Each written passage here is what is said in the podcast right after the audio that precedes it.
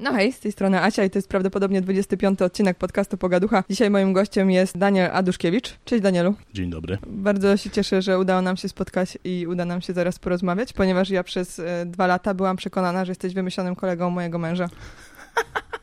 A to Ale by, istniejesz, to byłby dobry plot twist. tak? Ale Do nie, naszej znajomości, jakbym był tylko tak, ponieważ wymyślonym kolegą Łukasza. poznałam e, mego męża i on mi mówił, że on ma kolegę, ten kolega jest bardzo mądry i on robi karierę w Warszawie i wiesz, ja mówię, super, że masz tego kolegę, ale jakby chciałabym go poznać. Panicznie reagował na komplementy, więc Dobra. niezwykłem. Mówił, mówił o tobie dużo, ale jak też wiedzieć, to mówił też o tobie dużo złego. O, To ci te, mogę od te razu historie na sprzedać. pewno są prawdziwe. Właśnie nie, właśnie nie, bo chciał zrobić na mnie dobre wrażenie, ale miał dużo żenujących historii ze swojego życia do opowiedzenia i korzystając z tego, że nie udało nam się poznać i że prawdopodobnie nigdy cię nie poznam, bo jesteś wiecznie w pracy, O, to zamieniał wszystkie hi- historie o sobie na to, że Daniel to zrobił. szanuję to Łukasz, naprawdę. Tak, więc miałam przez pewien czas bardzo złe zdanie na temat wymyślonego kolegi Ja e, mojego męża. Nawet jeżeli strategia jest przeciwko mnie, ale jest dobrze zrobiona, to szanuję. Dlatego nie, ludzie nie lubią ze mną grać w grę o tron, bo nawet jak przegrywam, to się cieszę. Jak jeżeli ktoś zrobił dobrą strategię, nie? Zresztą nasz wspólny kolega z Łukaszem, Tak. mistrzem robienia dobrych, dobrych strategii w grze o tron,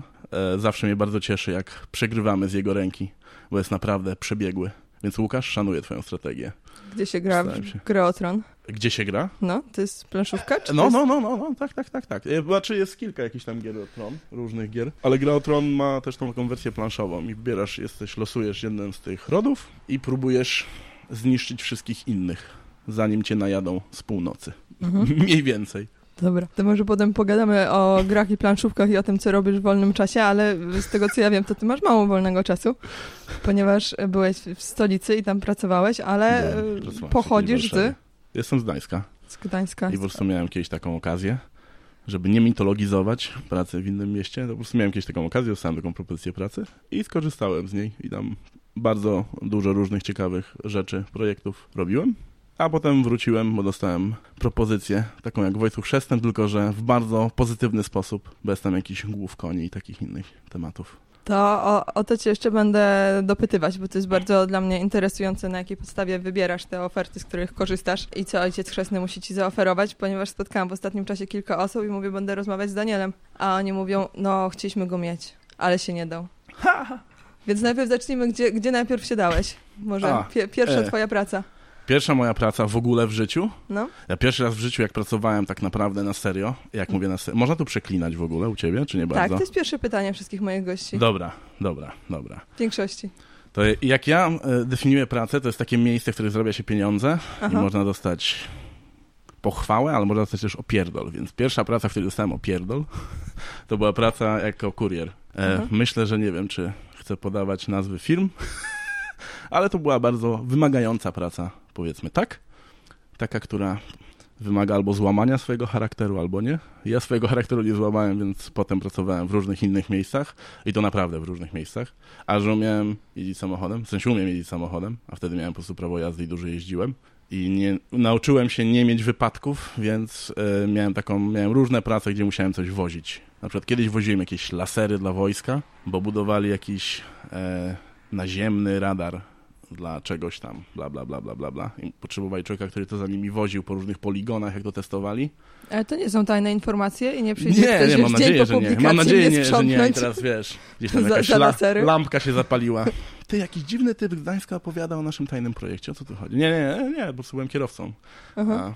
A, e, jakiś, nie pamiętam co to było. Nawet nie pamiętam nazw, nazw firm, szczerze mówiąc. Robiłem bardzo dużo różnych rzeczy, a potem zacząłem pracować zresztą e, z twoim mężem razem e, Mhm. w, jak to nazwać, w logistyce, konteneryzacji.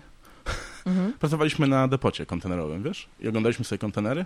Bo kontenery są piękne, to już jakby będzie o wiadomo. tym o, od, osobny odcinek o pięknie e, kontenera, ponieważ każdy człowiek, który chce coś osiągnąć, powinien kiedyś popracować przy kontenerach. Oj tak, oj tak. E, ale wy po prostu byliście wtedy na... e, sprawdzaliście, czy kontenery nie mają dziur, czy drzwi Tak się jest. otwierają. Naszym zadaniem było zobaczyć, czy są czyste, albo czy są zniszczone. Jak są zniszczone, to e, jakby spróbować opisać zniszczenia na tyle dobrze, żeby na przykład spawacze albo ludzie, którzy myją kontenery, mogli tam spokojnie je wyczyścić albo przygotować do dalszego transportu. Chyba tak najprościej można to powiedzieć. Ja bym się nie nadawała, bo moje te opisy uszczerbków by były, wiesz, na trzy strony. I...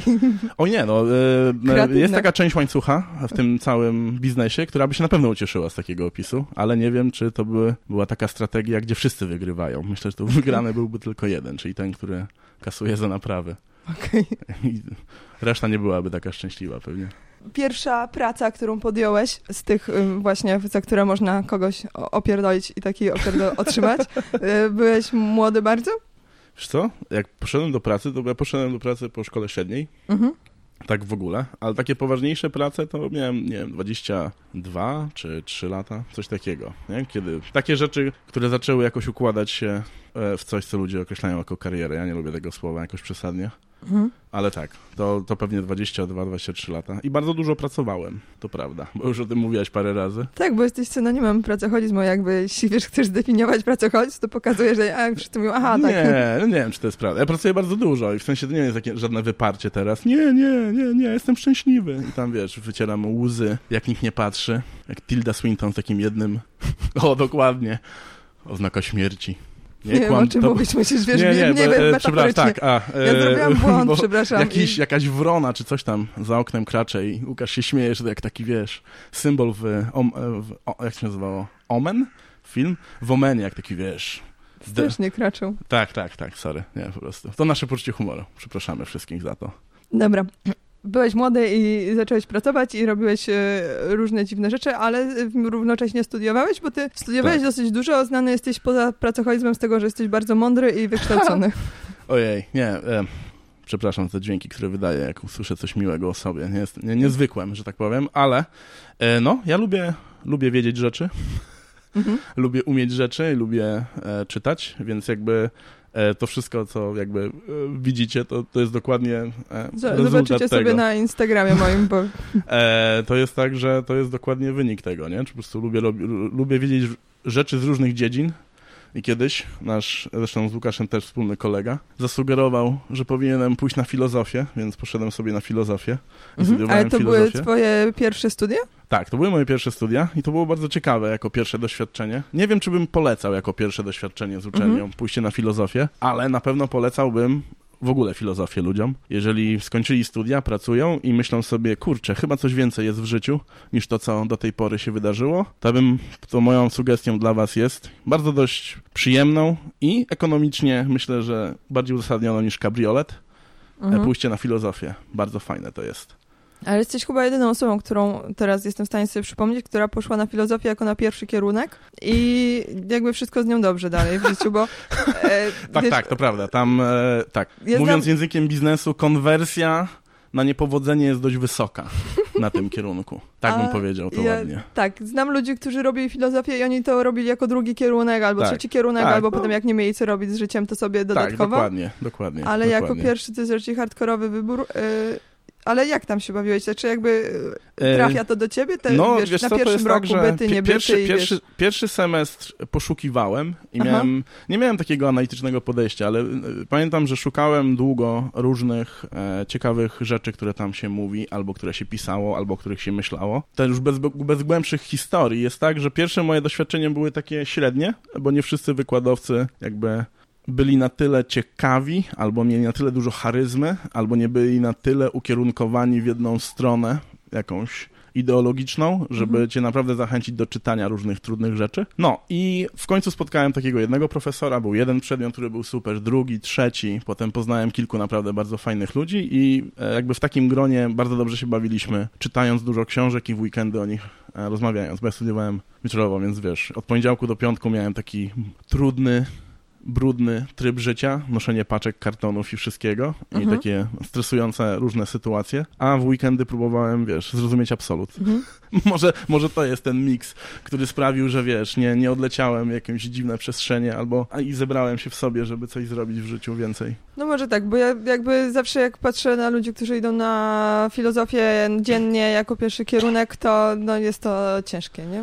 Bo no nie, trzeba bo się samemu zebrać. I... No bo to jest kwestia tego, wiesz, po co idziesz też, nie? Jakby ja zawsze mówię, e, jak mnie ludzie pytają o takie rzeczy, bo ja jeszcze oprócz tego, że e, zrobiłem sobie filozofię, to zrobiłem sobie psychologię, mhm. który jest e, jakby nie ma tam dużego porównania między tymi przedmiotami, chociaż mają wspólne korzenie, ale jakby pattern w ludziach albo powody, dla których ludzie idą na te dwa kierunki, moim zdaniem są bardzo podobne i jakby nawet niektóre powody są bardzo podobne, nie? Bo to jest tak, że ludzie czasami idą na takie kierunki jak psychologia czy filozofia, żeby pomóc sobie, nie? Nie na przykład nauczyć się pomagać innym albo zrozumieć, jaka jest co to jest filozofia, tylko pomóc sobie, odnaleźć siebie, nie? Ja pamiętam, że pierwszy semestr filozofii to był taki semestr, gdzie ludzie, jak im wykładowcy zadawali pytania na ćwiczeniach, albo jak były wykłady i zadawali oni pytania wykładowcom, to oni pytali o, o jakieś potwierdzenie swoich takich przemyśleń, które uznawali za metafizyczne, nie? Czyli na przykład jeżeli ktoś był takim katolikiem, ale takim, który uciekł na przykład w buddyzm, mhm. a potem zaczął czytać Kanta,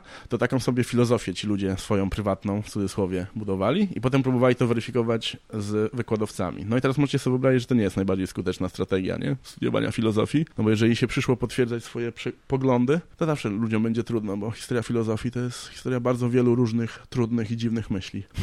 Mhm. Nie? Więc jak szukasz, jak jesteś na przykład człowiekiem, który chce potwierdzić siebie, to może być ciężko na takich e, kierunkach. I myślę, że stąd siebie, że no ale to, że... też ludzie dają radę, bo ja spotykam ludzi na trzecim, czwartym roku psychologii, którzy mówią, nie, no, tak tego się uczyłem, ale ja w to nie wierzę, nie? No, Wiesz... ale jakby, no właśnie, jakby to już jest w ogóle problematyczna rzecz, bo nie wiem, czy wiara ma cokolwiek do czynienia w nauce, chociaż gdzieś tam ma na pewno na wyższych poziomach, ale wiesz, ja myślę sobie tak, że psychologia jeszcze mam, y, zwłaszcza psychologia na przykład na SWPS-ie albo psychologia coraz częściej nawet na starych uniwersytetach ma takie zacięcie bardzo praktyczne, czy pragmatyczne nawet, nie? Takie, gdzie przychodzą praktycy i mówią na przykład, jak wygląda praca psychologa w HR-ach, albo jak wygląda praca psychologa w projektowaniu czegoś tam, nie? Albo jak wygląda praca psychologa tam, czy tam terapeuty sportowego, czy psychologa sportowego, nie? Mhm. Bo to jest teraz bardziej rosnący w ogóle rynek no i uczelnie się do tego dostosowują, nie? Filozofia się tak nie rozwija, nie? Są ośrodki i, i, i tam na pewno coś się dzieje, bo e, mam, mam e, wujka, który aktywnie na przykład tłumaczy też z żoną książki i oni jeżdżą po świecie, szukają e, dobrych, nowych, świeżych e, tematów pisanych przez różnych filozofów, a to nie jest taka dziedzina, nie? Psychologia już jest dużo bardziej aplikowalna, nie? Bo Mhm. Jakby e, dużo tych absolwentów psychologii jest i dużo jest pracy, gdzie psychologia jest dobrym przyczynkiem, nie? Albo dobrą podstawą. Mhm. Ty poszedłeś na tą psychologię dosyć późno. To nie było tak, tak. że o, od razu wystartowałeś tak. z psychologią. Nie, nie, nie, nie, nie. Zrobiłeś filozofię całą do mhm. końca. Tak jest. E, zakończyłeś etap edukacji i potem od razu Zrobiłem, skoczyłeś tak. do psychologii? Zrobiłem drop the mic e, i na filozofii, e, moją pracą o Penrose i poszedłem sobie i e, poszedłem sobie z uczelni e, i przy okazji to się zbiegło właśnie z tym, że dostałem ofertę pracy w Warszawie, wjechałem do Warszawy i pomyślałem sobie kabriolet czy studia. Wybrałem studia i poszedłem na psychologię. Teraz nie żartuję, to nie jest taka... Mhm ozdabianie przeszłości, tylko tak sobie pomyślałem i poszedłem. Ja, ponieważ na... studia na SWPS-ie są dosyć drogie, to jakby, bo wiesz, jeśli ktoś sobie planuje, to nie jest tak, że... No, to jest... Yy, to nie jest tania impreza. Nie, więc warto się no, yy, zastanowić. To jest inwestycja i tam chyba po raz pierwszy poznałem ludzi, którzy rzeczywiście myśleli tak o studiach, nie? Czyli pomyśleli, te studia kosztują mi X, i teraz uważam, że w ciągu trzech lat muszę przycisnąć, rozwinąć się, zrobić karierę, założyć firmę, cokolwiek, studio, terapii, po prostu gabinet terapii, czy cokolwiek tam ludzie wymyślają w Polsce. No żeby to było rentowne, nie? Tak, po dokładnie. prostu tyle wkładam i chcę to tak, wyjąć. Nie? Traktowali to bardzo mocno jak rzemiosło, nie? Co w sumie e, jest bardzo, bardzo dobrym znakiem, nie? No bo to powinno być rzemiosło. Tak mhm. mi się wydaje. Ale y, ile ty miałeś lat, kiedy poszedłeś na tą psychologię? Tak mniej więcej, nie? Nie trzeba tego wyliczać do... Poczekaj, to teraz muszę matematykę zrobić szybką. Ja miałem 25 lat, mi się wydaje? Tak, 25 lat by się zgadzało, tak, tak. No. I czy ty y, czułeś w jakiś tam sposób, y, jak się rozkładała jakaś tam siatka wiekowa, wiesz, na, na tej uczelni? Czułeś się stary, nie stary? Y, czy tam było dużo ludzi w twoim wieku? Nie, najmłodszy to? nie byłem, e, to Aha. na pewno. E, ja myślę, że byłem w połowie peletonu. Mhm. E, że tam e, w sensie byli ludzie starsi, bo to połowa peletonu nie oznacza, że ludzie po szkole średniej mają 19, więc do nie mają 6, czyli najstarsi mieli 31. Myślę, że byli ludzie starsi na pewno niż to. Mhm. Przynajmniej na tyle starszych wyglądali. E, ale nie, nie byłem jakimś tam, wiesz, super młody. A nie byłem też e, inaczej. Były grupy starszych osób ode mnie, które się trzymały razem, ale nie trzymały się ze mną, bo byłem dla nich za młody na przykład. Mhm. Nie byłem dla nich partnerem jeszcze, bo tam nie miałem żony, dzieci Mhm. i firmy na przykład na głowie całej, nie? Ale nie, nie czułeś się jakoś tak, wiesz, że otaczają cię gówniarze i że Nie, oni nic nie ty. wiedzą o życiu i tam... Znaczy nie, to, że ludzie nie wiedzą rzeczy o życiu, to akurat y, to jest bardzo demokratyczna siła i myślę, że składa się na krzywej Gaussa wieku bardzo podobnie do wieku. W sensie wszyscy jesteśmy, wszyscy tak samo możemy rzeczy nie wiedzieć o życiu albo wiedzieć. E, ale nie, wiesz co, nie, nie czułem, że tam są jacyś e, gówniarze straszni. Byli ludzie dużo starsi ode mnie, którzy zachowywali się jak gówniarze i byli ludzie młodsi ode mnie, którzy zachowali się dużo dojrzalej niż, niż ja, Mhm. czy jeszcze nasi starsi koledzy, nie? Ale nie, nie, no atmosfera jest uczelniana, więc jest młodo i rzeźko i żwawo, ale nie jest też tak, że jest jakiś ostracyzm wiekowy. Mhm. No wiesz, 19-latka czy 19-latek chyba nie ma aż tak wiele tematów z 40 czy 50-latkami, którzy tam się pojawiali. Mhm. Innych pewnie niż relacje ojciec-matka, nie? Więc Mhm. to też jest dla niektórych, dla niektórych na przykład e, ludzi było ciężko pójść e, z młodszymi kolegami na piwo, bo czuli się jakby szli e, z synem czy z córką, nie? Więc No, czasami były takie jakieś podziały, ale to nie one nie wynikały z tego, że ludzie się nie lubili, nie? Po prostu Aha. nie byli zgrani ze sobą, nie, nie mieli tych samych, wiesz, tego samego momentu w życiu albo zbliżonego. Mhm. Ale y, po co ci to wszystko? Bo wiesz, siedzimy u, u ciebie w domu, masz y, półki zajebane książkami po prostu od góry do dołu i Dziękuję. wszędzie się walają rzeczy, które dają jakąś wiedzę, ale jakby po co, nie? Jakby masz też konsolę. Mógłbyś pograć, mógłbyś się zrelaksować. Tak, tak, ale moja, e, e, ja, e, tak, ja lubię pograć w gry. Ja lubię grać w gry, kiedy już naprawdę nie mogę robić innych ciekawych rzeczy. To jest taka rozrywka tam dalekiego rzędu, nie? Ja lubię, lubię się ruszać, lubię czytać, lubię e, rozmawiać z ludźmi, lubię spacerować. A te wszystkie rzeczy, po co mi to wszystko w ogóle? To cała edukacja, czy te wszystkie Mhm. rzeczy? Nie, no ta edukacja, No. wiesz, to ciągłe studiowanie, jakby... Y, tak, może prze, przejdźmy tą twoją ścieżkę kariery, bo y, robiłeś te prace takie, gdzie trzeba jeździć samochodem, nosić kartony i tak dalej, ale kiedyś Tak przystałeś. No, I to było w którym momencie? A, moment był taki, że już, już mi naprawdę nie miałem in- inaczej.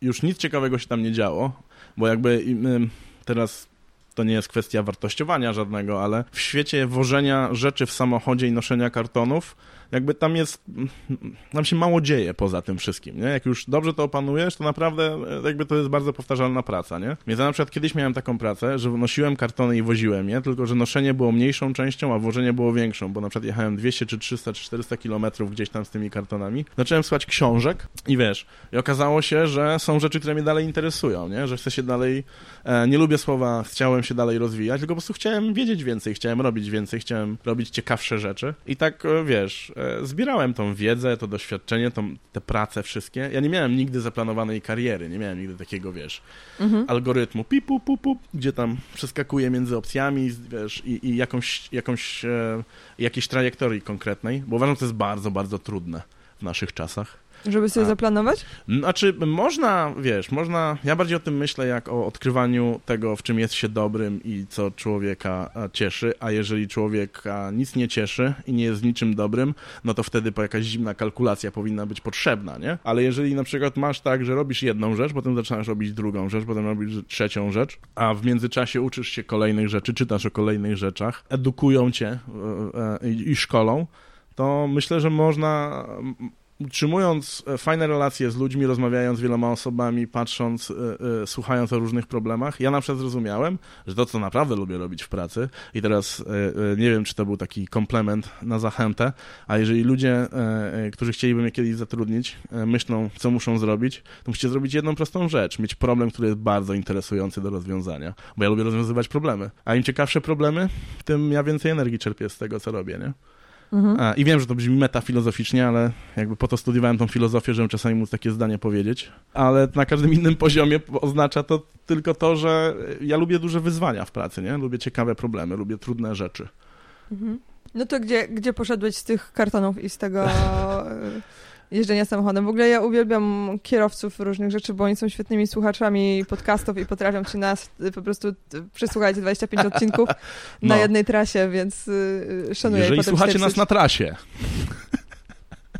Dajcie znać, jakie dajcie warunki znać, pogodowe. jakie warunki. Oznaczcie Asię na Instagramie. Nie, no wtedy trzeba powiedzieć przez tego. Z, ze zdjęciem z tego, co widzicie właśnie za kierownicą. Przez CB Radio trzeba powiedzieć, wiesz, O, halo, dokładnie, halo, dokładnie. słucham pogaduchy. Dokładnie. Zróbcie zdjęcie i zróbcie na CB Radio promocję, a dostaniecie więcej odcinków. Dokładnie. To Już jest nagroda w tym konkursie. Wszyscy Kolejny. wygrywają, jak w maratonach. Dobra, więc, e, ale porzuciłeś słuchanie książek? Nie, słucham książek jeszcze.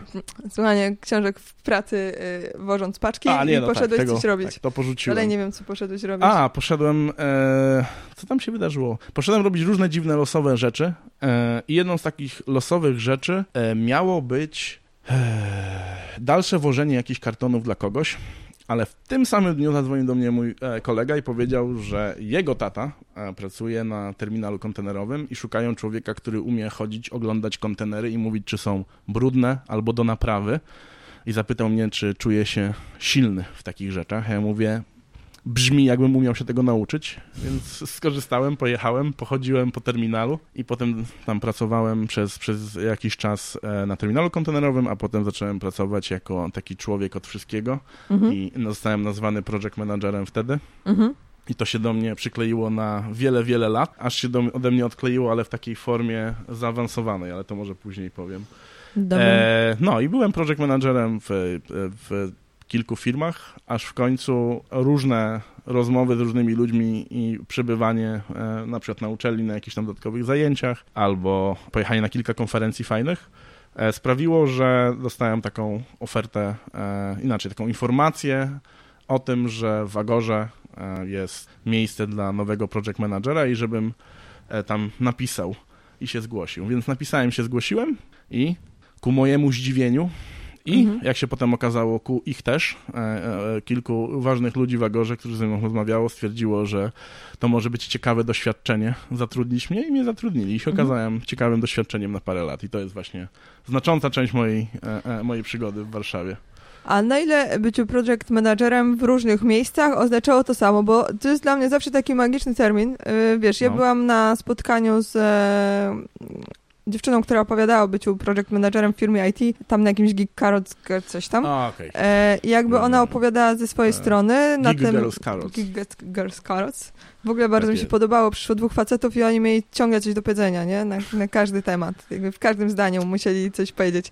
Aż, no, ale to była Może dygresja byli na temat... geekami z tej trójcy. Nie, oni, wiesz, nic nie wiedzieli na temat A. właśnie geekostwa, A, okej. ale po A, prostu no to okej. no, To spuśćmy Musieli- zasłonę musieli coś powiedzieć. E, ale chciałam powiedzieć o tym, że e, no ona opowiadała o tym, jak ona widzi prowadzenie projektów, jak to u nich w firmie działa, na, na jakiej zasadzie tymi projektami się zarządza. Ale dla mnie to jest taki bardzo szeroki temat. I jakby często, jeśli nie wiesz, jak nazwać stanowisko, to nazywasz je e, project managerem. Bingo. Dokładnie tak jest, jak mówisz, bo jakby po pierwsze jest wiele branż, w których się prowadzi projekty i przez to, że jest wiele branż i jest e, bardzo e, e, dynamiczny rynek w Polsce, bo to jest rynek rozwijający się nadal, to jest tak, że to bardzo szybko spuchło i spuchło tak niekontrolowanie, nie? Mhm. I w IT bycie project managerem może oznaczać przynajmniej kilka rzeczy w takim rynku na przykład agencji reklamowych, czy agencji IT, czy jakichś tam software house'ów. Bo jak mówię o rynku IT, to e, tam trzeba było podzielić, nie? Czy firmy, które mają swoje produkty, czy pracują dla innych klientów jak agencje, czy są agencjami reklamowymi jakimiś połączonymi z IT, czy coś tam, czy działami IT zewnętrznymi. Tam jest ileś warstw, ale generalnie e, potem masz, wiesz, potem masz inne sektory rynku i tam też są project managerowie, nie? I na przykład jak kiedyś rozmawiałem z kolesiem, który był project managerem w Plusie,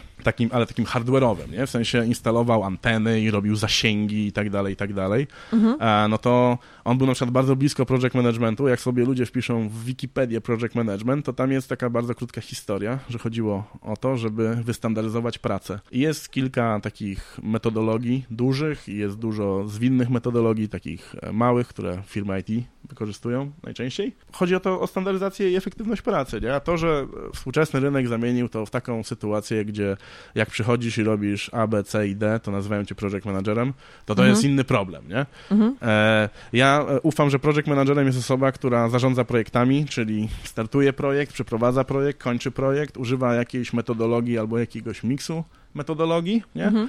I w moim przypadku umie rozwiązywać problemy. To jest moje dodatkowe kryterium, Mhm. jak zatrudniam ludzi. Dobra, bo w ogłoszeniach to ja czasem tra- e, widzę, że traktują to jako takiego jokera, nie? Że wiesz, Tak, e, o tak, kurde, ale, szukamy wiesz, kogoś, nie wiem kogo, musimy ale to mieć jakąś okej, nazwę nie? i wy- jest- wyciągam jokera, nie? To jest zupełnie okej, nie? Tylko, że wtedy pewnie trzeba było powiedzieć, hej, e, bycie project managerem to jest ta część tabeli, potem jest kreska, a potem jest rzeczy, które jeszcze Mhm.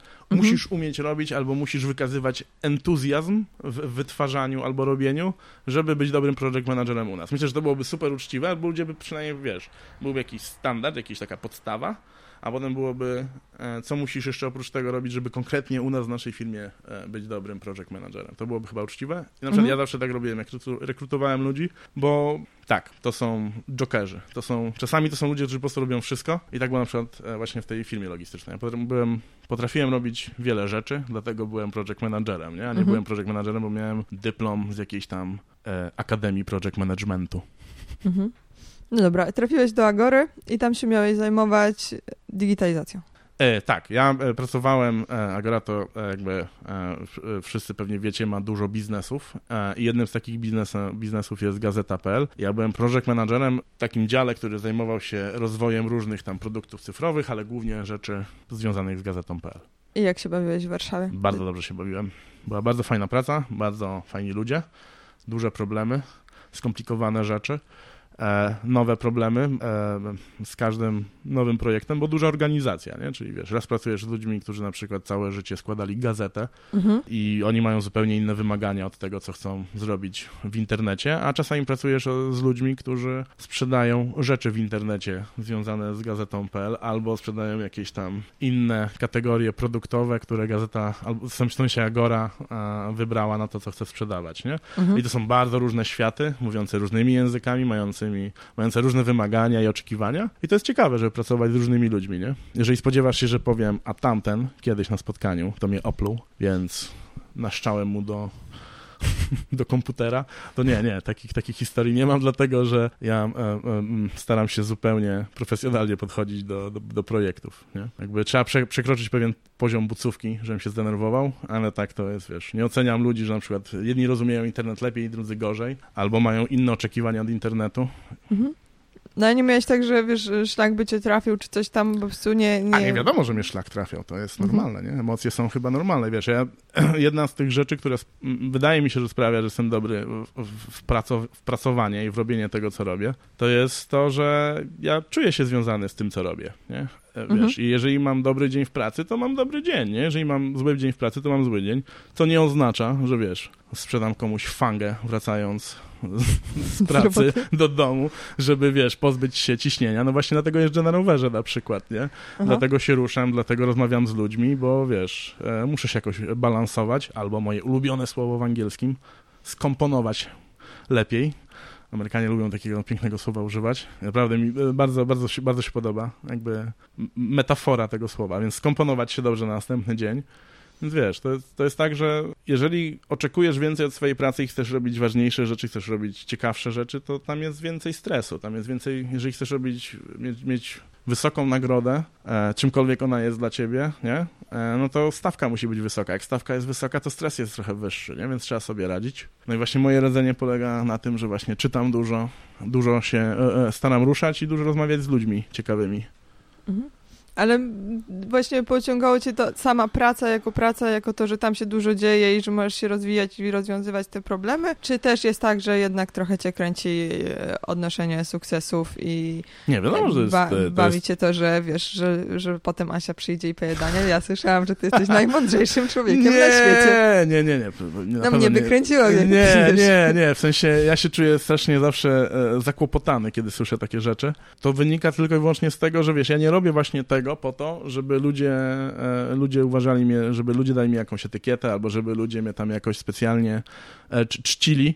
Nie jestem dużym fanem kultu jednostki, nie? Mhm. E, Uważam, że jest skuteczny w wielu rzeczach biznesowych i e, społecznych, ale nie jestem fanem kultu jednostki, więc ja staram się, wiesz, ja staram się być szczęśliwy ze sobą w środku, a przy okazji u, uczyć ludzi rzeczy, rozwiązywać dla ludzi problemy i, e, nie wiem, wiesz, rozwijać ludziom firmę, albo rozwiązy- zbudować zesp- ludziom zespół, albo zoptymalizować ludziom zespół, jakkolwiek, nie? Bo ty rezygnujesz na takiego bardzo właśnie skomponowanego i Dziękuję. człowieka, który wie, czego chce i jak to robi, jak, jak e, nie, nie, rozwiązuje nie to problemy.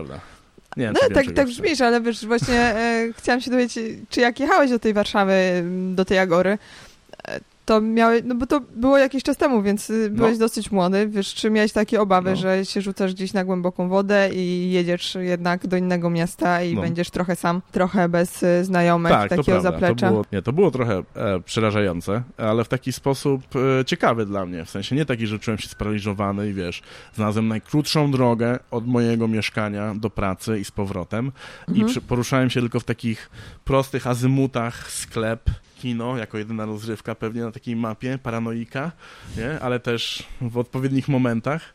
Nie, nie, no jakby... y, Zobacz, ja lubię jeździć na rowerze, więc co ja zrobiłem? Połączyłem dwie rzeczy. Nie znam miasta i lubię jeździć na rowerze, więc Mhm. przez... Nie chcę was okłamać, ale myślę, że z, no może pół roku nie, z 4-5 miesięcy po prostu jeździłem po Warszawie rowerem, wieczorami, nocami, dniami całymi i tak dalej, bo nie miałem zbyt wielu znajomych. E, z ludźmi z pracy czasami się tam gdzieś spotkałem, ale e, to były takie początki e, moich znajomości. Więc jeździłem na rowerze i poznałem bardzo dobrze Warszawę. I potem na przykład, kiedy zresztą na przykład wy do mnie przyjechaliście, czy ktokolwiek wpadał tutaj z Gdańska, to czułem się jak bardzo dobry i taki gospodarz, który pokazuje ludziom fajne miejsca, a potem się okazało, że e, co, ku mojemu ogromnemu zaskoczeniu, że potrafię pokazać warszawiakom ciekawe miejsca w Warszawie. I nie mówię tutaj o restauracjach jakichś tam tylko, czy e, jakimś dziwnej budce magicznej, która podaje najlepszego kurczaka. Wszyscy się boją zapytać, co jest takiego magicznego, ale wszyscy kupują, bo jest dobry. Są takie miejsca. Bardziej chodziło na przykład o miejsca na spacer, miejsce na rowery, miejsce na piknik czy coś. Nie wiem. Ja staram się wykorzystywać swoje atuty w budowaniu relacji z ludźmi też, więc wiecie, jeżeli mogę komuś polecić dobrą książkę i zaproponować dobre miejsce na spacer, jeżeli komuś się to podoba, to jest okej, nie? Nie wiem, czy to ma sens w ogóle, co mówię. Ale właśnie poznałeś tam nowych ludzi poza pracą, jak to się No robi, tak. wiesz, studiowałeś. Studiowałem, tam poznałem trochę ludzi, tak, to prawda. Studiowałem, potem pracowałem jeszcze w dwóch innych firmach e, dużo krócej niż e, już w Agorze. Tam poznałem nowych ludzi, poznałem ludzi na styku w ogóle różnych firm, czyli na jakichś tam takich eventach biznesowych, nie wiem jak to ładnie określić. Plus, e, wiecie, jest tak, że z takich dużych firm, a Angola jest jedną z nich, ludzie się bardzo po rynku rozchodzą. I teraz jak się ludzie po rynku rozchodzą, to potem i tak się spotykają z tymi ludźmi, którzy się znają. I teraz wszyscy ci, którzy słuchają, myślą mafia. Zawsze wiedziałem. To nie chodzi o mafię, tylko chodzi o to, że się zna ludzi. E, Ja nadal e, znam wielu ludzi, e, na przykład ze swoich studiów i utrzymuję z nimi kontakt, i albo są moimi znajomymi, albo w, tak jak w przypadku mojego aktualnego pracodawcy, są moimi znajomymi ze studiów, nie? To jest tak, że chyba nie jest żadna tajemnica, że znam Marcina Tradera e, z, ze studiów. Tam się poznaliśmy i tyle, nie? Więc, więc Wiesz, my jeszcze nie dotarliśmy do tego miejsca, w którym pracujesz, bo cały czas jesteśmy Tak, z tobą w Warszawie okej, i poznajemy ludzi. E, ale teaser. Warszawa jest e, fajniejsza do poznawania ludzi, znaczy jakby moim zdaniem jest. Znaczy, Jest, nie, bo jest dużo biznesu, jest dużo ludzi, jest dużo eventów e, i dużo się dzieje i na pewno e, jeżeli ktoś chce w jak najkrótszym czasie poznać jak najwięcej ludzi, to musi pojechać tam, gdzie się dzieje najwięcej biznesu. A w Warszawie się dzieje najwięcej. E, nie wiem, kto jest drugi. E, tutaj Mhm. pewnie e, walka jest większa, e, ale myślę, że pierwsze miejsce nadal jest Warszawa, nie? Tam się dzieje cały biznes, jakby z oczywistych względów zupełnie, nie? Jeżeli chce się na przykład poznać bardzo dużo ludzi, to tak jest, e, że musi, że, że, że, że trzeba wyjechać do Warszawy albo przynajmniej w niej regularnie bywać, nie? Chociaż myślę, że to jest bardzo fajne miejsce, żeby e, e, zacząć pracować albo w pewnym momencie swojej pracy, jeżeli chciałoby się coś zmienić, to tam się przenieść albo spróbować tam, nie? mhm. No dobra, i przejdźmy do tego, co teraz robisz. A to jest trudna część teraz. Muszę się napić kawy. To będzie trudne. E, bo teraz pracuję e, w takim startupie technologicznym, spółce e, z Gdańska, która ma także swoje mm, biura e, w Mountain View w Kalifornii, w Stanach Zjednoczonych. I odpowiadam tam za wszystkie operacje i odpowiadam tam za to, żeby firma dobrze i sprawnie funkcjonowała. Jestem szefem operacji. Nie wiem, czy tytuł Mhm. mój, mojego stanowiska Nie, ma jakiekolwiek... brzmi jakbyś, wiesz, zajmowałeś się No, kardiochirurgią, ale Nie, startup nie, nie, nie, zajmujący nie, się nie, nie. kar- Operacje, kardiochirurgią. operacje w biznesie są e, na szczęście dużo mniej e, ten, e, wymagające, jeżeli chodzi o sterylność pomieszczeń, Mhm. więc mogą się odbywać e, na kolanie, albo mogą się odbywać e, na kartce papieru, e, albo w kuchni.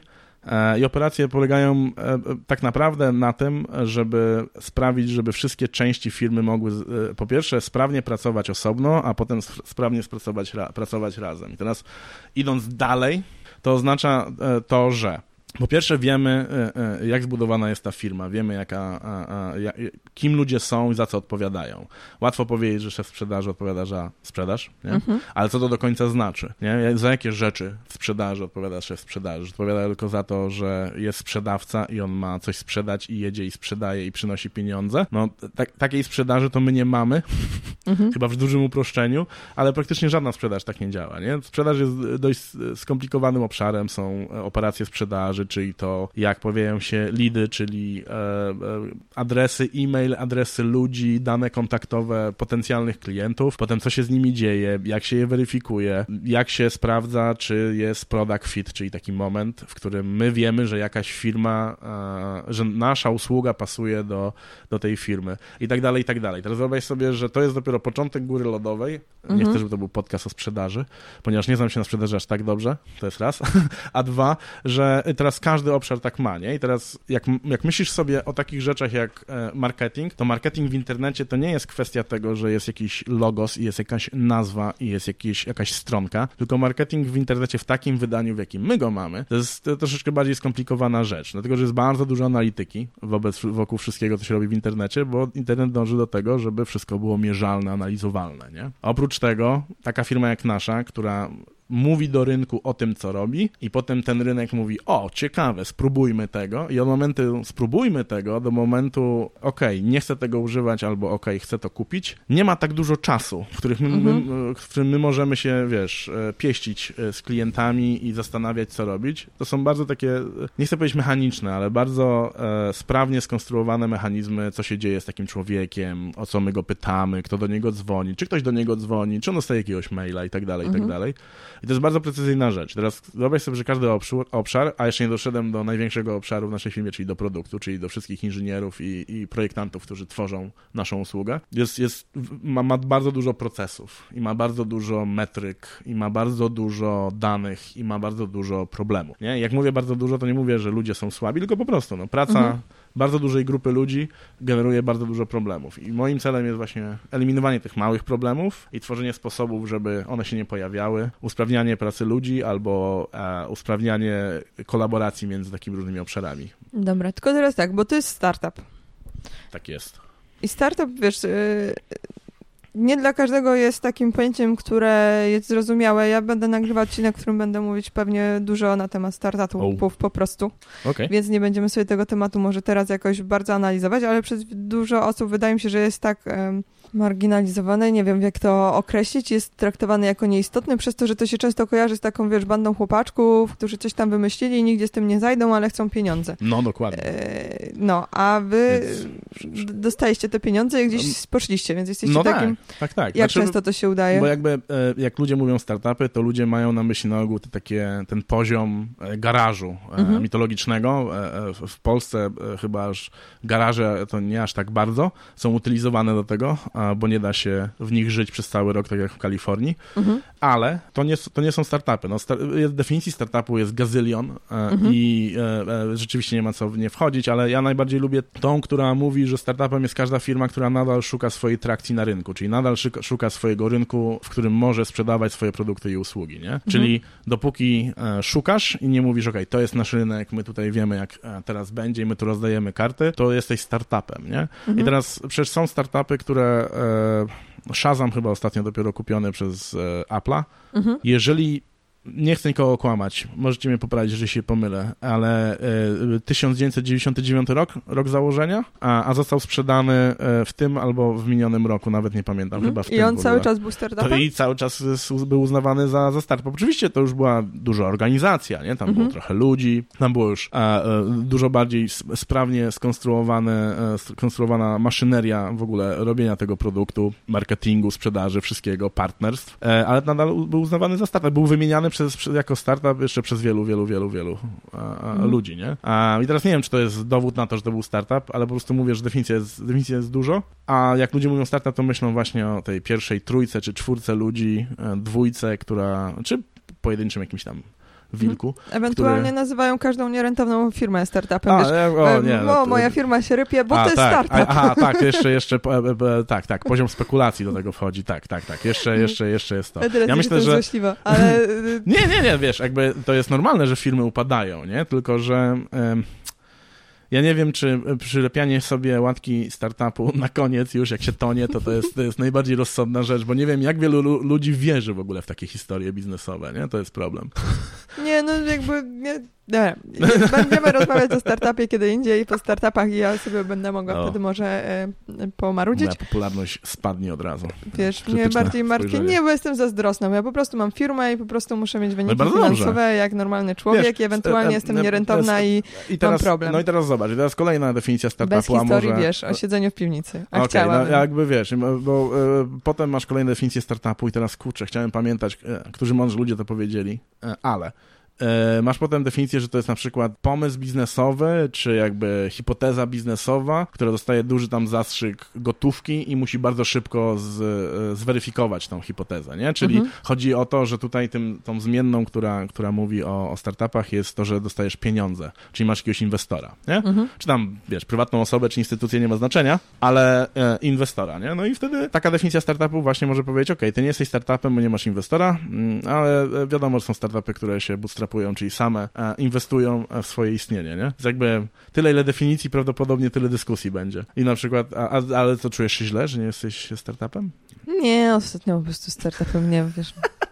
Ja nie wiem, mnie no, jakby w sensie mnie nigdy e, jakoś szczególnie nie, nie, nie porywało to, że mogę się e, określić jako e, e, pracownika startupu. W sensie dla mnie to nie było nigdy, wiesz, takie jakbym odznakę szeryfa pokazywał na mieście. W sensie dla mnie to nie Mhm. było coś, za co powinienem respekt dostawać, tylko z faktu, że pracuję w takiej firmie. Nie, Nie? tylko ja, ja po prostu jestem, uważam, że firmy powinny zarabiać pieniądze, a często ludzie mi tłumaczą niedochodowość swojego przedsięwzięcia, którą można było już na poziomie biznesplanu jakby przewidzieć, patrząc w skaną kulę cyferek. No i oni mówią, tak, bo to jest startup, no ale jak No, mówię, ale... ale- co się wydarzy? Jakby... E, no tak. no dobra, nie, nie, bo... Tak, tak, tak, tak, bo to jakby ym, logika, e, logika za tym, dlaczego się inwestuje duże pieniądze w małe projekty funkcjonuje, em, bo rynek potwierdza, że jakby często jest tak, że musisz po prostu bardzo szybko zrealizować e, Mhm. dany pomysł, a żeby coś bardzo szybko zrealizować w krótkim czasie, potrzebujesz pieniędzy i żeby, i, jakby stąd jest logika inwestowania, nie? I oni też, e, no bo wiadomo, że to inwestowanie wzięło się ze Stanów, oni też lubią stymulować rynek w taki sposób, nie? Mhm. Czyli dają takie zastrzyki, żeby, żeby ta gotówka w cudzysłowie wracała na rynek. No i to jest, to jest, wiesz, to jest ich model robienia, robienia startupów. Są, ja rozmawiam z ludźmi, którzy, którzy nie czują się startupem, ale chcieliby poflirtować na przykład z takim podejściem startupowym. I na przykład Mhm. mają biznes i w ramach tego biznesu robią sobie jakiś projekcik. I ten projekcik Mhm. uważają za taki swój startup. To ma swoje zagrożenia, o których pewnie nie mamy e, o czym teraz rozmawiać, bo to nie jest ten odcinek. Ja myślę, że jeżeli jakiś sektor rynku, czyli na przykład startupy IT, wniosą coś wartościowego do świata, to będzie fantastycznie, ale jeżeli wniosą do świata nawet to, jak można zmienić efektywność pracy albo kulturę pracy e, na dobre, dla, na lepsze dla pracodawców, nie? A jakby startupy to są miejsca, gdzie ta kultura pracy i efektywność pracy i to, ile ludzie pracują, jak ciężko pracują, jakie są rezultaty ich pracy przede wszystkim, jest super ważne. Nawet jeżeli takie coś pozostanie po tym całym, po tej całej fali, to ja myślę, że, że, że, że i tak zyskujemy, nie? Mhm. Bo y, ty pracujesz teraz w firmie, która się nazywa? UX Spin. Okej, i macie UX. produkt. PIN. Macie produkt, usługę. Będzie w opisie odcinka. Dobrze, dziękuję. Da, dadzą radę. dziękuję. Tak marketing mi nie wybaczył. Tylko proszę e, mi powiedz, czym jest- się zajmujecie. Dokładnie. E, Czym się zajmuje? Kody promocyjne Łukasz mówi, żebym podyktował. No daj kod promocyjny. Ale jeszcze nie wiem na co, Daniel, skupmy się. Proszę i powiedz, co sprzedajesz, Dobrze, to dobrze, będziemy to sprzedawać. Jeszcze E, mamy tak trochę jest. czasu. My tworzymy e, platformę cyfrową do tworzenia produktów cyfrowych. Czyli e, my dostarczamy oprogramowanie jako usługę. Jeżeli nadal wam to nic nie mówi, to mówię dalej. Dajesz. To oznacza, że jeżeli chcecie coś stworzyć, Mhm. e, wyobraźmy sobie, nie wiem, nie wiem do kogo mówię do końca, więc będę bardzo demokratyczny w opisie.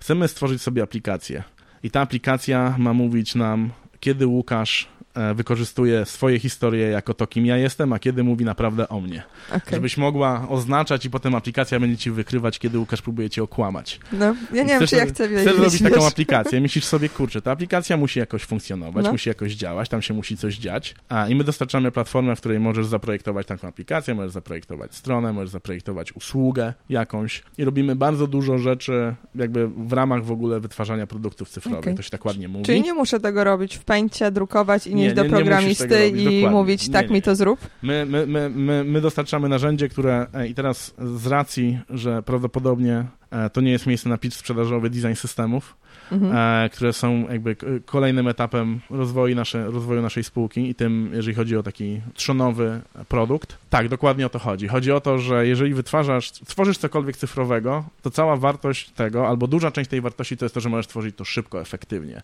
I możesz czas ludzi skupić na e, najistotniejszych rzeczach, nie? czyli na optymalizowaniu działania tego, sprawianiu, że więcej ludzi korzysta albo dłużej korzysta. Zależy, jaki masz model biznesowy. Mhm. Wyobraź sobie, że masz tą aplikację o tym, kiedy Łukasz kłamie i na przykład twoim modelem biznesowym jest to, że reklam, masz tam reklamy. No i um, zakładam, że taką aplikację może używać wiele osób w pewnym wieku i te osoby mogą korzystać z jakich produktów, więc możesz precyzyjnie powiedzieć, co tam chcesz się reklamować, nie? Ale myślisz sobie, kurczę, reklamodawcy by zapłacili mi więcej, jeżeli potrafiłabym dłużej utrzymać wzrok człowieka na ekranie, bo wtedy oni dłużej widzą swoją reklamę. Mhm. No i teraz to, co my robimy, to my sprawiamy, że jak najkrócej wytworzysz tą aplikację, a jak najwięcej czasu poświęcisz na to, żeby optymalizować te wartościowe rzeczy dla twojego biznesu nie? No mhm. jeżeli tworzysz jakiś produkt albo usługę cyfrową, nie? No to chcesz na tym zarabiać pieniądze. Żeby dodać więcej pieniędzy na tej swojej usłudze, no to albo musisz wydłużyć czas użytkownika, albo musisz dostarczyć mu jakąś, e, jakiś feature, nie? Jakąś, jakąś funkcjonalność, która sprawi, że jego praca będzie lepsza, albo przyjemniejsza, efektywniejsza, cokolwiek to znaczy w mhm. danym przypadku, nie? I teraz e, to jest to, co my wytwarzamy, nie? Czyli my zatrudniamy bardzo dużo projektantów, którzy, którzy projektują te doświadczenia i projektują e, wygląd tej aplikacji, zatrudniamy bardzo dużo programistów, którzy kodują to i naszą taką misją i tym, co w ogóle zaczęło całą tą firmę, jest to, żeby zbliżyć te światy jak najbardziej siebie, bo jak jesteście w stanie sobie pewnie wyobrazić, to są plemiona, które mówią troszkę innymi językami, nie są wrogo do siebie nastawione, albo przynajmniej nie zawsze, a mhm. na pewno nie powinny, tak bym powiedział, e, ale mówią różnymi językami, no i e, te języki bardzo często, ta ich inność sprawia, że, że ich praca nie jest tak dobra, jak mogłaby być, a na pewno na przykład budzi emocje negatywne, nie? No bo ludzie jak się pokłócą o coś, a mhm. potem się okazuje, że pokłócili się o totalną pierdołę, to nie czują się dobrze. Więc aspektów jest wiele do tego wszystkiego,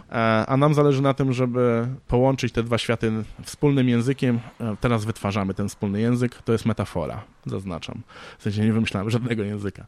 Tworzymy po prostu technologię i produkt, który pozwoli połączyć bardzo mocno kod e, z e, tym aspektem wizualnym projektowania. Mhm. To jest bardzo precyzyjna część pitcha, więc kończę pitchu. Nie wiem, Dobra. Od, od, odmienia, ale to jest koniec. Czyli jak mam problem z newsletterem, bo mi się nie zapisują i mam go w złym miejscu, to tam bym sobie mogła go no, łatwo no, przetestować, czy tak, to ma wyskakiwać wtedy, w belce e, z prawej strony, z lewej strony. U nas tak? stworzysz sobie e, bibliotekę elementów tego newslettera, żeby e, nie wymyślać za każdym razem od nowa koła, czyli tego, jak wygląda baton, aktywny Aha. i nieaktywny, bo po co masz to wymyślać za każdym razem. Mhm. I potem jak wysyłasz newsletter, to wysyłasz go pewnie jakimś tam MailChimpem albo mhm. innym tam czymś tam, e, bo jest e, gazylion tych rzeczy, ale pewnie MailChimp to jest taki najbardziej... Nie, już on ma problemy z RODO i teraz jestem na Freshmailu. A, okej, okay. no i ciach, proszę bardzo. No i korzystasz sobie z tego... Ja bym chciała, żebyście zapamiętali, znaczy, żeby właściciel Freshmaila zapamiętał, że Właściciel Freshmaila. To jest twoja szansa. Młody, prężnie rozwijający się podcast. To jest ten moment. Skapitalizujesz się na pewno. Nie, oni mają... No dobra, Polecam dajesz. Daniel Raduszkiewicz. Bardzo ładnie. To jest to. Dobra. E... No, posmarowaliśmy, no jedziemy tak dalej. E, wracając. I wtedy e, zamiast wymyślać koło od nowa, czyli za każdym razem wymyślać, jak ten newsletter powinien funkcjonować, to patrzysz sobie w analitykę, którą dostarcza ci na pewno właściciel Freshmaila, bo ma tak fantastyczną usługę. My nie mm. korzystamy z Freshmaila, więc mm -hmm. nie wiem, jak wygląda Freshmail. Przykro mi bardzo. Znaczy w sensie, na pewnym poziomie wiem, ale nie, nie korzystam, nie jestem użytkownikiem. Więc patrzysz sobie w analitykę tam i myślisz sobie, a to dziady, nikt nie klika mm -hmm. w, w melinki, nie? I myślisz sobie, ciekawe dlaczego. No i teraz spłaszczając mega e, to, jak wygląda ten proces, myślisz sobie, a, no bo przecież nie odróżniamy, nie od, typografia nie pokazuje, że to są linki, nie? Czyli są, masz, wiesz, tekst i linki w tym samym kolorze, mhm. albo w bardzo zbliżonym. Podstawowy błąd, znaczy, że ludzie nie widzą, że mogą coś zrobić. No i nad takimi rzeczami się zastanawiasz, zamiast zastanawiać się, jaką ramkę tym razem dam, nie? Wymyśl sobie jedną ramkę, mhm i w niej korzystaj. Skup się na tym, co jest wartościowe dla biznesu, albo wartościowe dla twojego pracodawcy, albo gdziekolwiek tam w łańcuchu funkcjonujesz, nie? Biznesowym. I, I, my dostarczamy e, takie rozwiązanie, które sprawia, że ten czas może być odzyskany, nie? Że e, tak ja to widzę, przynajmniej to jest moja perspektywa, mhm. e, bo tam jest dużo więcej wartości. Jest to, że na przykład jeżeli połączysz kod z designem, to design jest zawsze aktualny, bo kod jest zawsze aktualny, nie?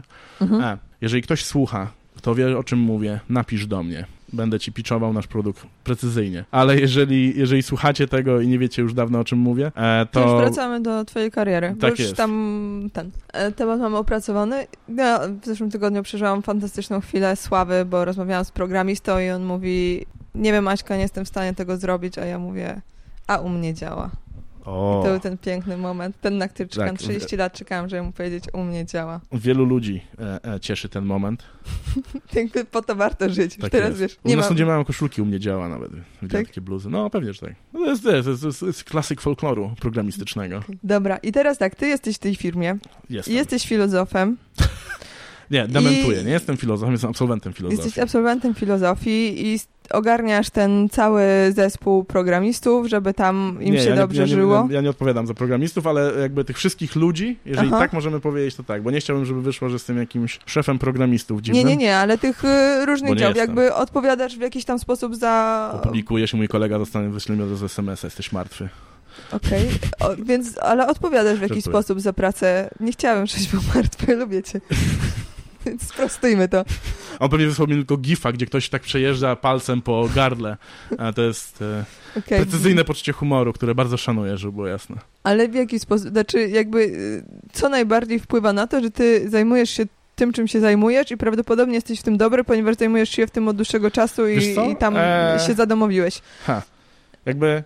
Um jak pomyślisz o tym, że projekt, czyli coś, co robiłem przez dużą część swojej kariery, mhm. e, to jest jakiś, ma jakiś początek, jakiś koniec, e, ale jak usuniesz to i zostawisz, że pojawia się jakiś problem, trzeba go jakoś rozwiązać, trzeba zidentyfikować ten problem, e, zrozumieć, jak można go szybko i efektywnie rozwiązać, a potem kontrolować to, jak on jest rozwiązywany. Czasami to oznacza dużo pracy własnej, czasami rozproszenie pracy, w moim przypadku. I potem powiedzieć tym ludziom, którzy powiedzieli, ej, jest problem, problem został rozwiązany, to właśnie określiłaś właśnie, czym są operacje, nie? To, to jest właśnie to, jak, jak, jak, jak działa firma. Ja, ja, identyfikuję problemy i zaczynam nad nimi pracować, nie? Oczywiście tam po drodze weryfikuję to, czy problemy są prawdziwe e, z najmądrzejszymi ludźmi w firmie, z którymi mogę je weryfikować. Wiadomo, że jest tak, że czasami ja coś zobaczę i ja nie wiem, co to, co to mówi, nie? A to, co sprawia, że jestem tak dobry w identyfikowaniu pewnych problemów, to, to jest to, że dużo czytam, dużo myślę. Skończyłem tą psychologię i nawet jeżeli na niektórych wykładach czasami przysypiałem, e, to czegoś tam z diagnozy się nauczyłem. Nauczyłem się z tego, jak człowiek się zachowuje, jak człowiek się działa, albo inaczej, jak nauka w tej chwili definiuje te rzeczy, jak można identyfikować, jak można je rozumieć. Nauczyłem się, wiesz, tam odczytywania jakichś mikroekspresji i rozumienia, czym one są czasami, nie? Wiesz, odczytywania mhm. jakichś tam rzeczy e, dziwnych e, z zachowania człowieka. Dowiedziałem się, jak się, jaki jest ten psychologiczny aspekt zarządzania, bo ja byłem na takiej specjalizacji, czyli psychologia w takim zarządzaniu i marketingu, mhm. czy tam jakkolwiek się nazywał, e, to, jakkolwiek nazywała się ta specjalizacja, trudna jakaś taka nazwa była, dziwna, nienaturalna, ale e, zasadniczo było bardzo dużo marketingu, było bardzo dużo zarządzania, było bardzo dużo tego na przykład, jak działa stres na człowieka i to był jeden z ciekawszych wykładów, bo też były prowadzone przez neurobiologa, nie? No. E, i neuropsychologa, to e, człowiek, który nie próbował z nami tam siedzieć po turecku i e, słuchać dźwięków waleni, tylko wytłumaczył, nie? Jak funkcjonuje mózg i co się dzieje i to pozwala na przykład rozumieć, wiesz, jeżeli masz bardzo stresującą sytuację w firmie, dzieje się coś bardzo złego, nie ma znaczenia, czy biznesowe, czy ludzkie, cokolwiek, to jakby musisz rozumieć, jak, jak, jak działają ludzie, jak działa stres, nie? Kiedy on się pojawia, kiedy pikuje, kiedy się, kiedy ludzie mają zjazd, a kiedy potem znowu, i jak łatwo ich triggeruje na przykład, że wrócili od razu do tego piku stresu, e, który nie jest produktywny w żaden sposób, to jak mam taką wiedzę, to jestem dużo lepiej w stanie na przykład e, zarządzić kryzysem, jak to się ładnie e, pisze w CV, nie? Mhm. Ale chodzi o to, że wiesz, potrafię też zrozumieć, co się powinno wydarzyć, albo jak powinniśmy się zachować, albo czego możemy oczekiwać. Albo jeżeli ktoś jest dużo mniej wrażliwy niż reszta e, e, Mhm. grupy i ma na przykład problem z tym, że, e, e, że ludzie są e, w jakimś tam stanie, albo że ktoś zachowuje się jakoś, to jest normalne, nie? Ludzka, ludzka rzecz, nie? E, że ludzie mają pretensje też do siebie w firmie, albo mają takie niezrozumienie. To też jest moja rola, żeby wytłumaczyć te rzeczy ludziom, nie? I po prostu uwrażliwić ich, mówiąc bardzo ładnie, na to, że jeżeli dzieje się X, to ludzie mają prawo zachowywać się w sposób Y, nie? Mhm. Bo to jest taka e, e, prosta zależność, nie? I że e, to nie znaczy, że to jest tłumaczenie, że ktoś jest, wiesz, że trzeba tam z kimś się obchodzić specjalnie, tylko ja myślę, że jak ludzie rozumieją na przykład, dlaczego ktoś się zachowuje, nie wiem, jest bardziej oschły albo bardziej wycofany, nie? W jakichś rozmowach Mhm. nagle. No i teraz, jeżeli wiesz, że to nie jest zmotywowane tym, jak ty, że, że ty jesteś w pokoju, tylko tym, że w życiu tej osoby coś się wydarzyło, to możesz zupełnie inaczej się też zachować, bo też nie jesteś spięta, nie? No tak, no czasem mamy wrażenie, że ktoś No nas nie lubi tej- na przykład, Tak jest. a po prostu A chodzi o to nikogo dokładnie. nie lubi. No, dokładnie, nikogo nie lubi, albo akurat coś wydarzyło się tak trudnego, że wiesz, że e, zachowuje się jakby nikogo nie lubił, bo, czy nie lubiła, bo jest w takim miejscu po prostu mentalnie, nie? Ludzie nie, nie pracują zawsze na tych samych obrotach. A jesteś w stanie coś wyróżnić takiego, co najwięcej ci dało? Znaczy e, właśnie w tej pracy, czy w życiu, czy, czy to jest właśnie to samo rozwijanie się, czy to jest Zadawanie się super mądrymi ludźmi. Zawsze chciałem to powiedzieć. Bez Kitu. To jest, to jest zdanie, które chciałem zawsze powiedzieć do kogoś innego niż tylko do moich znajomych, bo odbierają to jako proste komplementy. Zobacz, jak Łukasz jest nawet niewzruszony tym, a jest częścią, e, jest częścią tego wszystkiego. Zadawanie się z super mądrymi ludźmi. To mi zawsze dużo dawało. I zawsze ludźmi, którzy e, bardzo mi imponowali, ale nie taki, wiecie, sposób e, Heniek walnął tak szybko w worek, że było 958, nie? Czy Mhm. te takie Nie jak się wiem, ale pójdzie w ja Sopocie, jak się chodzi, to są, to, są, to, są, to, są, takie, są takie, takie, takie worki zawieszone, które można uderzyć. Tak. Nie wiem, jak to się nazywa na, profesjonalnie i tam się jakiś wynik pojawia losowy, Tak. nie? Jakby informacja dla wszystkich, którzy chcą na to wydać pieniądze. To jest losowe gówno, naprawdę. Nie, nie, nie, nie wierzcie w to. To wiesz, nie tak imponowali, nie? Mhm. ale imponowali tak, że wiesz, byli super e, mądrzy albo super przebiegli. Jak Mhm. mówię przebiegli, to po prostu wiesz, bardzo szybko potrafili myśleć, albo mieli super wiedzę w jakiejś dziedzinie, a, albo super potrafili o czymś rozmawiać. Ja zawsze zadawałem się i starałem się zadawać z mądrymi i ciekawymi ludźmi. To ma swoją ciemną stronę, Mhm. ale e, myślę, że to jest mój numer jeden na liście rzeczy, które sprawiło, że robię to, co robię i robię to, jak robię, nie? Ale jak znajdujesz tych ludzi? Wiesz, bo dużo osób ma problem z tym, żeby znaleźć e, Hmm? E, jakiś fajny... Drogie osoby, pójdźcie tam, gdzie są mądrzy ludzie. To jest proste. Gdzie są mądrzy ludzie? Mądrzy ludzie mogą być albo na ścieżce rowerowej, albo w teatrze, albo w bibliotece, albo w muzeum. I to nie na wycieczce szkolnej, e, to, Mhm. bo to, to jest zaburzenie. Mogą być na klubie dyskusyjnym książkowym, mogą być na klubie dyskusyjnym filmowym, mogą być na koncercie jakimś ciekawym, nie? E, mogą być w różnych miejscach, mogą być w różnych firmach, nie? Mogą, e, ja bym poszedł tam, gdzie są mądrzy ludzie, gdybym naprawdę nie wiedział e, e, e, i nikogo nie znał mądrego, nie? A jeżeli znacie kogoś mądrego, to zaproście tę osobę na kawę i z nią porozmawiajcie. Przeczytajcie jakąś książkę, najlepiej. E, to zawsze dobrze działa. E, A już wybitnie, jeżeli przeczytacie książkę, której ta osoba nie czytała, e, to wtedy może też zainteresujecie tę osobę do przeczytania tej książki, a potem zaczniecie się nawzajem nakręcać różnymi książkami. Takich znajomych też mam dużo. Zresztą jeden tutaj siedzi. Jest... No, no, opowiada książki, które ja mu opowiedziałam. To jest jego, wiesz, magiczna sztuczka. tak Nie, znam, znam go na tyle długo, że wiem, że, że coś tam musiał w życiu jeszcze przeczytać, zanim zaczął wykorzystywać, recyklingować wiedzę o książkach.